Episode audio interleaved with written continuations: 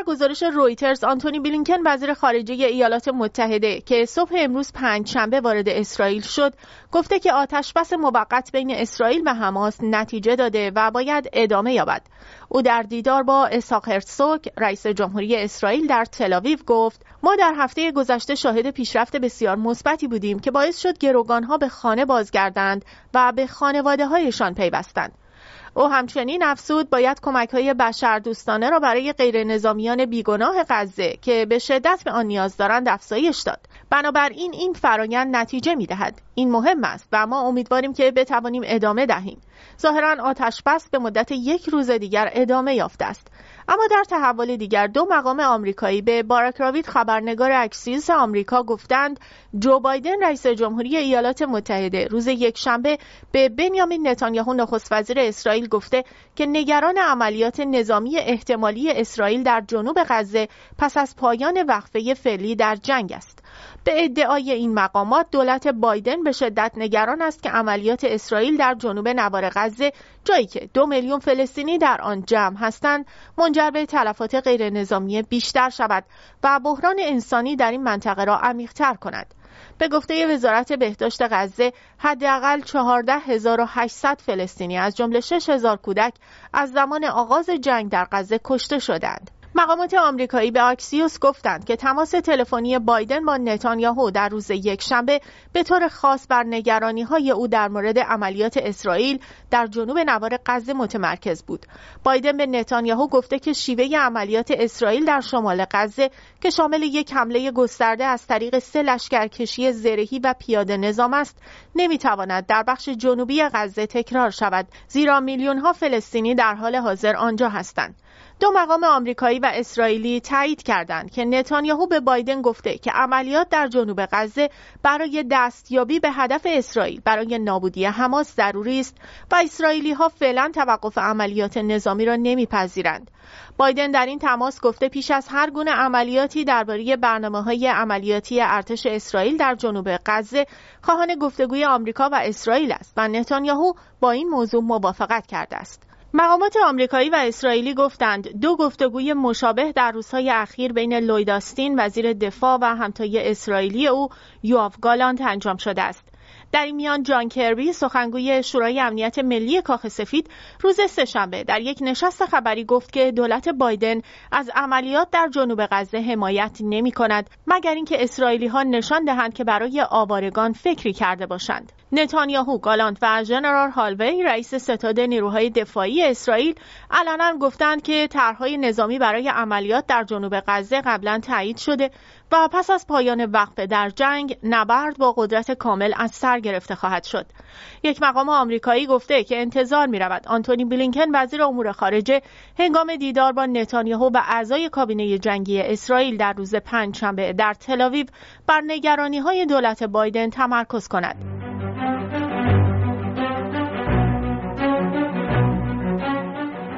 سخن نماینده فعلی مجلس خبرگان جنجالی شد و بحث رهبری و قائم مقام آن دوباره وارد موج خبری کشور شده است. سید رحیم توکل عضو کمیسیون تحقیق مجلس خبرگان رهبری در سخنانی بار دیگر انتخاب قائم مقام رهبری را مطرح کرده که یادآور انتخاب منتظری در سال 65 می باشد.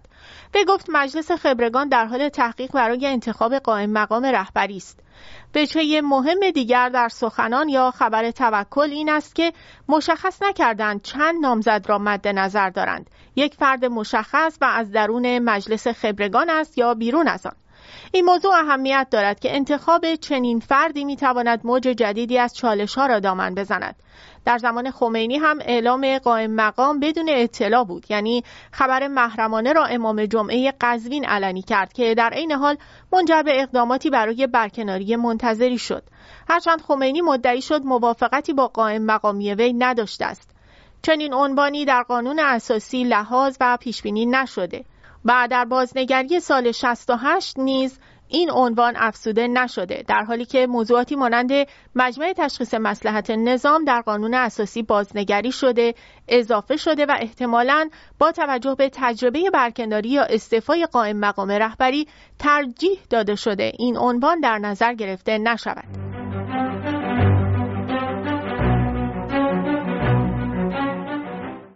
که در آخرین جلسه شورای حکام آژانس بین المللی انرژی اتمی علیرغم گزارش مدیر کل آژانس قطعنامه علیه ایران صادر نشد اما اکنون رافائل گروسی مدیر کل آژانس بین المللی انرژی اتمی در گفتگوی تلویزیونی نگرانی های جدی خود درباره چندین موضوع هسته‌ای جاری جمهوری اسلامی را بیان کرد و عملا هشدار داد که ممکن است پرونده جمهوری اسلامی در صورت ادامه وضعیت به شورای امنیت احاله شود.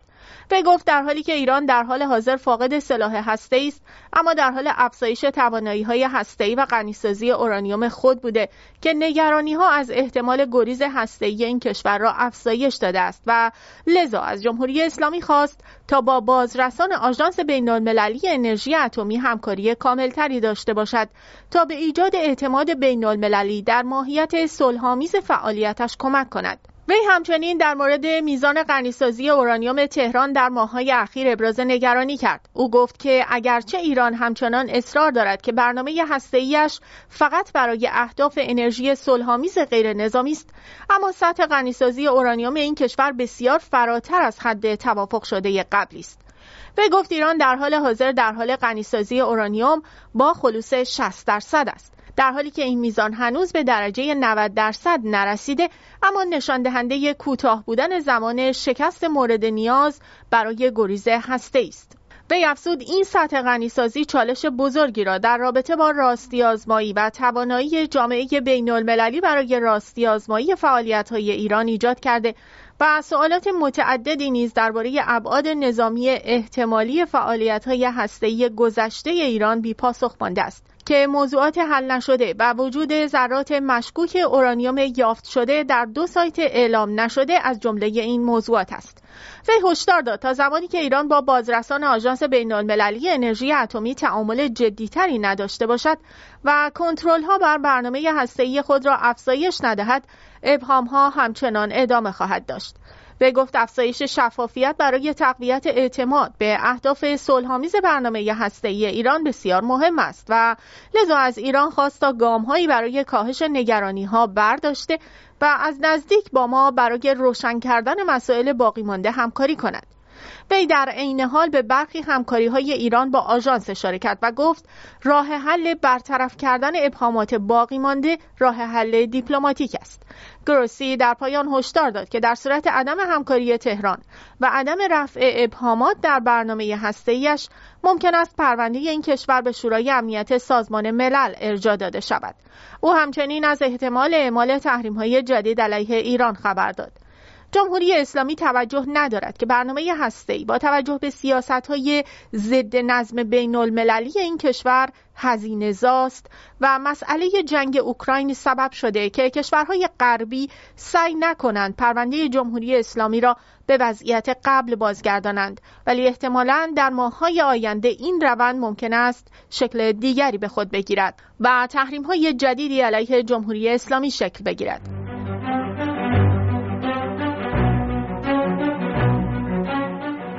به دنبال دروغ پردازی احمد وحیدی وزیر کشور دولت رئیسی. در مورد اینکه کسی به هجاببانها در مترو مجوز نداده و گروه های مردمی در قالب امر به معروف و نهی از منکر در حال انجام این کار هستند که آن هم نیازی به مجوز ندارد و مقامات شهرداری و دبیر ستاد امر به معروف و نهی از منکر اعلام کردند که گروه های مقابله با بیهجابی هیچ مأموریت دولتی ندارند و شهروندان عادی هستند که داوطلبانه این کار را می کنند و البته این کار با هماهنگی نهادهای مختلف همانند سپاه، بسیج، فراجا، شهرداری و دادستانی انجام می گیرد روز گذشته روزنامه اعتماد دست به انتشار سند محرمانه ای زده که وزیر کشور در خرداد ماه دستورات مستقیمی در مورد مقابله با بیهجابی و برهنگی در مکانهای عمومی و از جمله مترو صادر کرده است.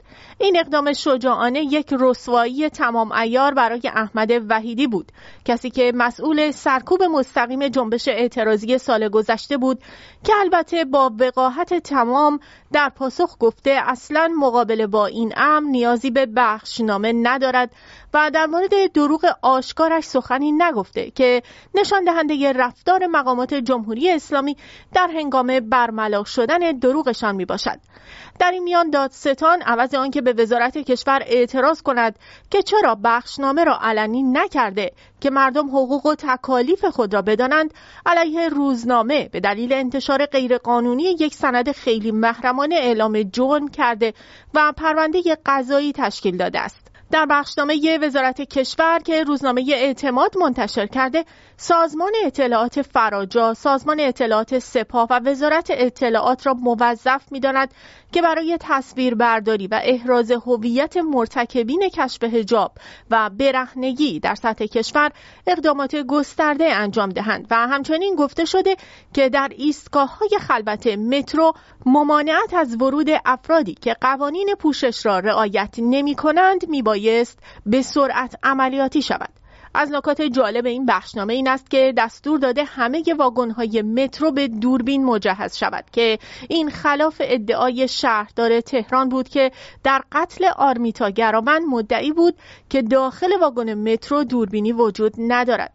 امروز دوشنبه همچنین روزنامه توسعه ایرانی نیز با انتشار مطلب روزنامه اعتماد و سند مزبور با این روزنامه اعلام همبستگی کرد و محرمانه بودن سند را غیرقابل قبول و غیر حقوقی اعلام کرد. حقوقدانها اعلام کردند که اگر وزارت کشور مجوز خاصی برای این نوع اقدامات صادر نکرده پس چرا رسما نهاد اعطا کننده مجوز معرفی نمی شود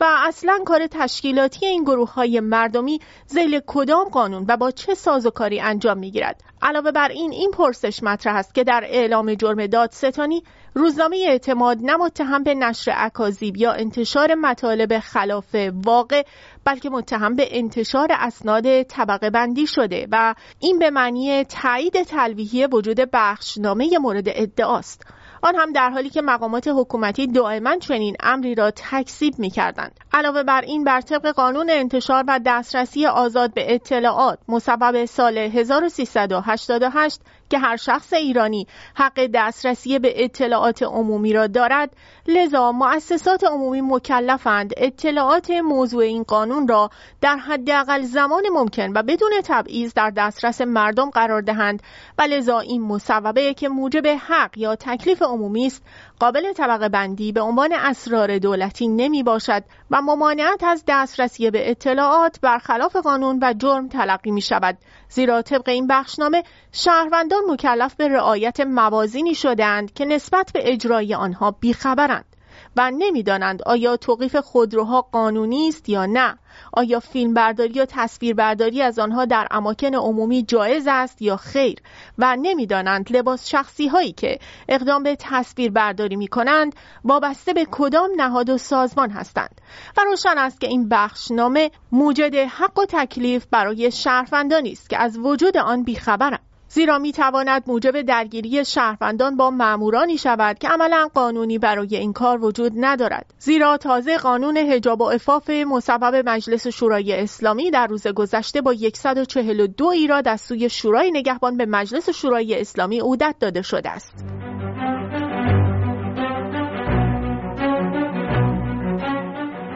علی خامنه ای رهبر جمهوری اسلامی صبح روز چهارشنبه در دیدار با بسیجیان سراسر کشور ضمن بیان این موضوع که از نظر خمینی هدف از تشکیل بسیج مقاومسازی حد اکثری ایران در مقابل تهدیدها و خطرات بوده گفت پیشبینی خمینی درباره تشکیل هسته های مقاومت جهانی محقق شده است. وی طوفان الاقصا را عاملی برای شکل دهی یک جغرافیای جدید سیاسی در منطقه غرب آسیا دانست و گفت این اقدام آمریکا زدایی را تسهیل کرده و موجب تسهیل ایجاد دوگانه مقاومت و تسلیم به جای دوگانه های جعلی و تحمیلی شده است.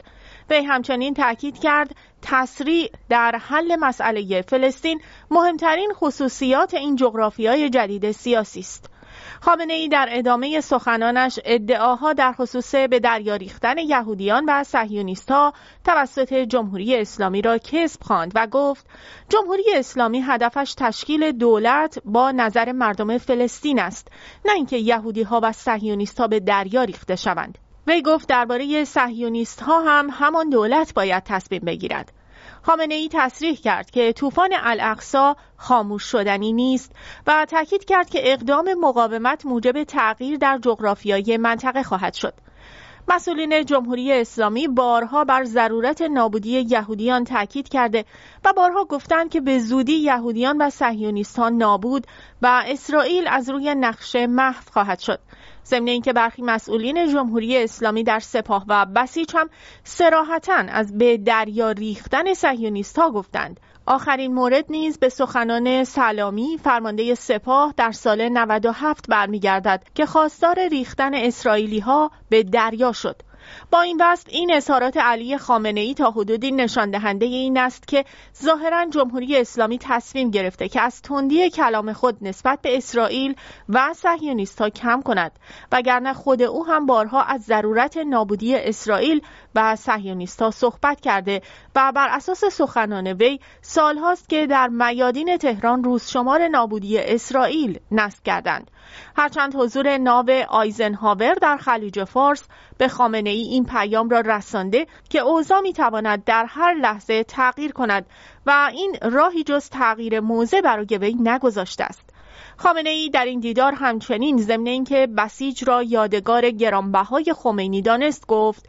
افتخار خمینی به بسیجی بودن نشان دهنده شأن عظیم بسیج است وی در ادامه گفت وجود بسیج برای دفاع همه جانبه مادی و معنوی از هویت ملی، امنیت ایران و منافع ملت کاملا ضروری است. خامنه ای ضمن تحسین عملکرد بسیج این عملکرد را مورد تقدیر قرار داد و گفت بسیج با نیروهایی همچون سردار سلیمانی، سیاد شیرازی، همت، بابایی، شیرودی، همدانی و صدها سردار دیگر کاری ارزشمند انجام داد و گفت این حرکت بسیج در دفاع از حرم و میدانهای دیگر هم ادامه داشت.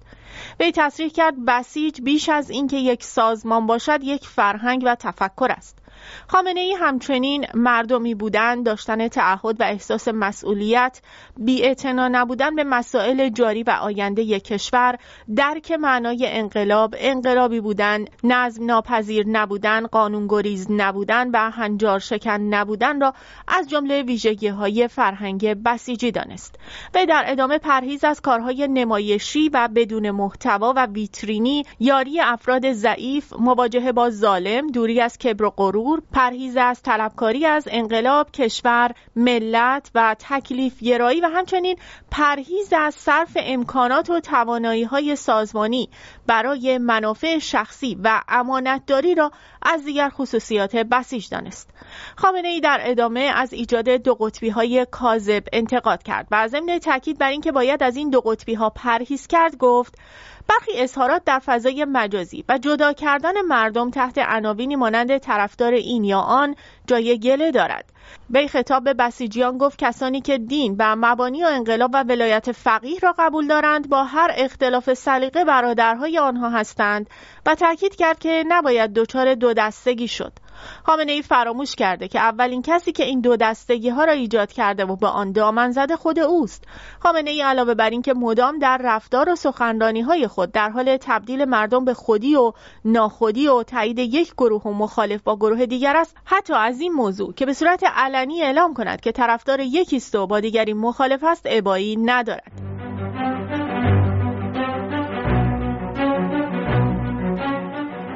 اعتراض ها به تلاش های جمهوری اسلامی برای گرفتن مالیات همچنان ادامه دارد. بسیاری از کارشناسان تاکید دارند که دولت با افزایش مالیاتگیری که در مواردی به شکلی غیرعادلانه صورت می‌گیرد در تلاش است تا کسری بودجه خود را که بخش عمده آن ناشی از تحمیل تحریم ها به مردم است از این طریق جبران کند. کارشناسان بر اساس لایحه بودجه 1403 تاکید دارند که دولت در لایحه بودجه تمام تلاش خود را بر افزایش مالیات قرار داده است آن هم در حالی که اقدام به افزایش معنیدار دستمزدها نکرده و با وجود افزایش اندک دستمزدها مالیات ها را به شدت افزایش داده است کارشناسان تاکید دارند که این اقدام دولت به تدریج در حال کاهش هرچه بیشتر انگیزه افراد برای کار و در نتیجه کاهش معنیدار بهرهوری خواهد بود.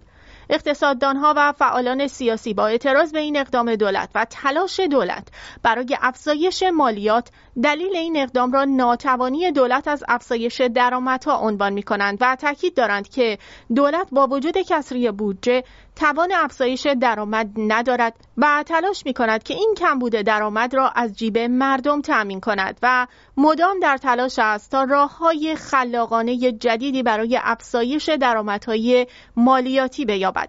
علی شریعتی فعال اقتصادی و عضو اتاق بازرگانی نیز در این باره معتقد است که افزایش اخذ مالیات توسط دولت به دلیل نیاز مالی دولت است. وی گفته است دولت تلاش می کند تا سبد درآمدی خود را با شرایط تحریمی و اقتصادی فعلی ارتقا دهد. شریعتی با بیان این موضوع که دولت با تمام ادعا و لابیهایش هنوز نصف عراق نفت می فروشد تاکید دارد که اقدام دولت برای افزایش مالیات افزایش درآمد است. به گفته این فعال سیاسی دولت فکر می کند برای حل بوده درآمد باید سبد درآمدی را تقسیم کند و بخشی از آن را از مردم دریافت کند. دولت فکر می کند که با این روش بسیاری از فعالان اقتصادی و ها که پیش از این با هزاران روش از پرداخت مالیات فرار می کردند مالیات پرداخت کنند. اما مسئله اساسی این است که این روش به بنبست و رکوده اقتصادی منجر خواهد شد. آن هم در زمانه ای که بازار با چالش های بنیادی روبروست این سیستم ها هنگامی اعمال می شود که گروه هدف این مالیاتگیری فقط دلالان و فعالان اقتصادی نیستند. بسیاری از افرادی هم که درآمدهای محدود دارند و ممکن است به خاطر بیکاری یا سایر عوامل بخشی از درآمد آنها از طریق بانک ها و سپرده گذاری و یا اقدامات حمایتی بستگان آنها تأمین شود با اقدام جدید دولت قربانی اول روندهای جدید مالیاتی خواهند بود. با این حال شریعتی دریافت مالیات از سپرده را نماد واقعی ظلم و بیتدبیری دانسته و تاکید دارد که این اقدام یک روند صحیح مالیاتی نیست. ضمن اینکه بسیاری از کارشناسان تاکید دارند که دولت با این کار در واقع از تورم مالیات می‌گیرد نه از درآمد. شریعتی در بخش دیگری از سخنانش با اشاره به کسانی که میزان مالیاتگیری در ایران را با کشورهایی مثل آمریکا مقایسه می کنند و از آن دفاع می کنند در واکنش به این اظهارات در انتقاد از آن اظهار داشت نمی شود که شرایط زندگی مانند شبه ابی طالب باشد اما سیستم اقتصادی و مالیاتی آمریکا پیاده شود. به تاکید کرد این وضعیت باعث می شود نیروی کار انگیزه و امید و حال نسبیش از بین برود.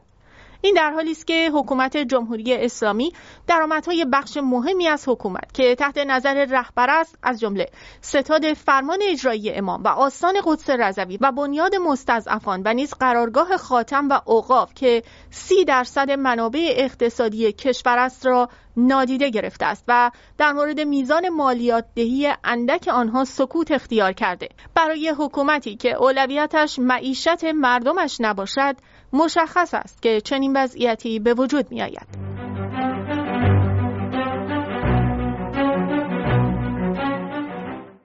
اقدامی که نشان دهنده قدرت نمایی آمریکا برای اعمال بازدارندگی در مقابل جمهوری اسلامی و نیروهای نیابتیش و حمایت از متحدش است و در هنگامی که گزارشهایی مبنی بر توقیف یک کشتی دیگر در خلیج عدن توسط نیروهای حوثی رخ می‌دهد که شامل یک کشتی باری تجاری متعلق به خانواده اسرائیلی است نیروی دریایی آمریکا در بیانیه اعلام کرد که ناو هواپیمابر USS آیزنهاور از تنگه هرمز عبور کرده و به آبهای خلیج فارس رسیده تا از مأموریت های فرماندهی مرکزی ایالات متحده پشتیبانی کند. ایالات متحده گفت که این ناو در حال گشتزنی در منطقه برای تضمین آزادی ناوبری در آبراههای بین المللی کلیدی است و در این حال از نیازهای نیروی دریایی ایالات متحده در سراسر منطقه حمایت می کند. این در حالی است که ابراهیم رئیسی در گفتگوی تلفنی با رئیس جمهوری ترکیه مجددا از حماس حمایت کرد و آن را تنها نیروی مشروع در فلسطین دانست. اقدامات جمهوری اسلامی در منطقه می تواند با کوچکترین اشتباه محاسباتی منجر به درگیری نظامی ایران شود که تبعاتش علیه مردمی است که همکنون از مشکلات اقتصادی رنج می‌برند.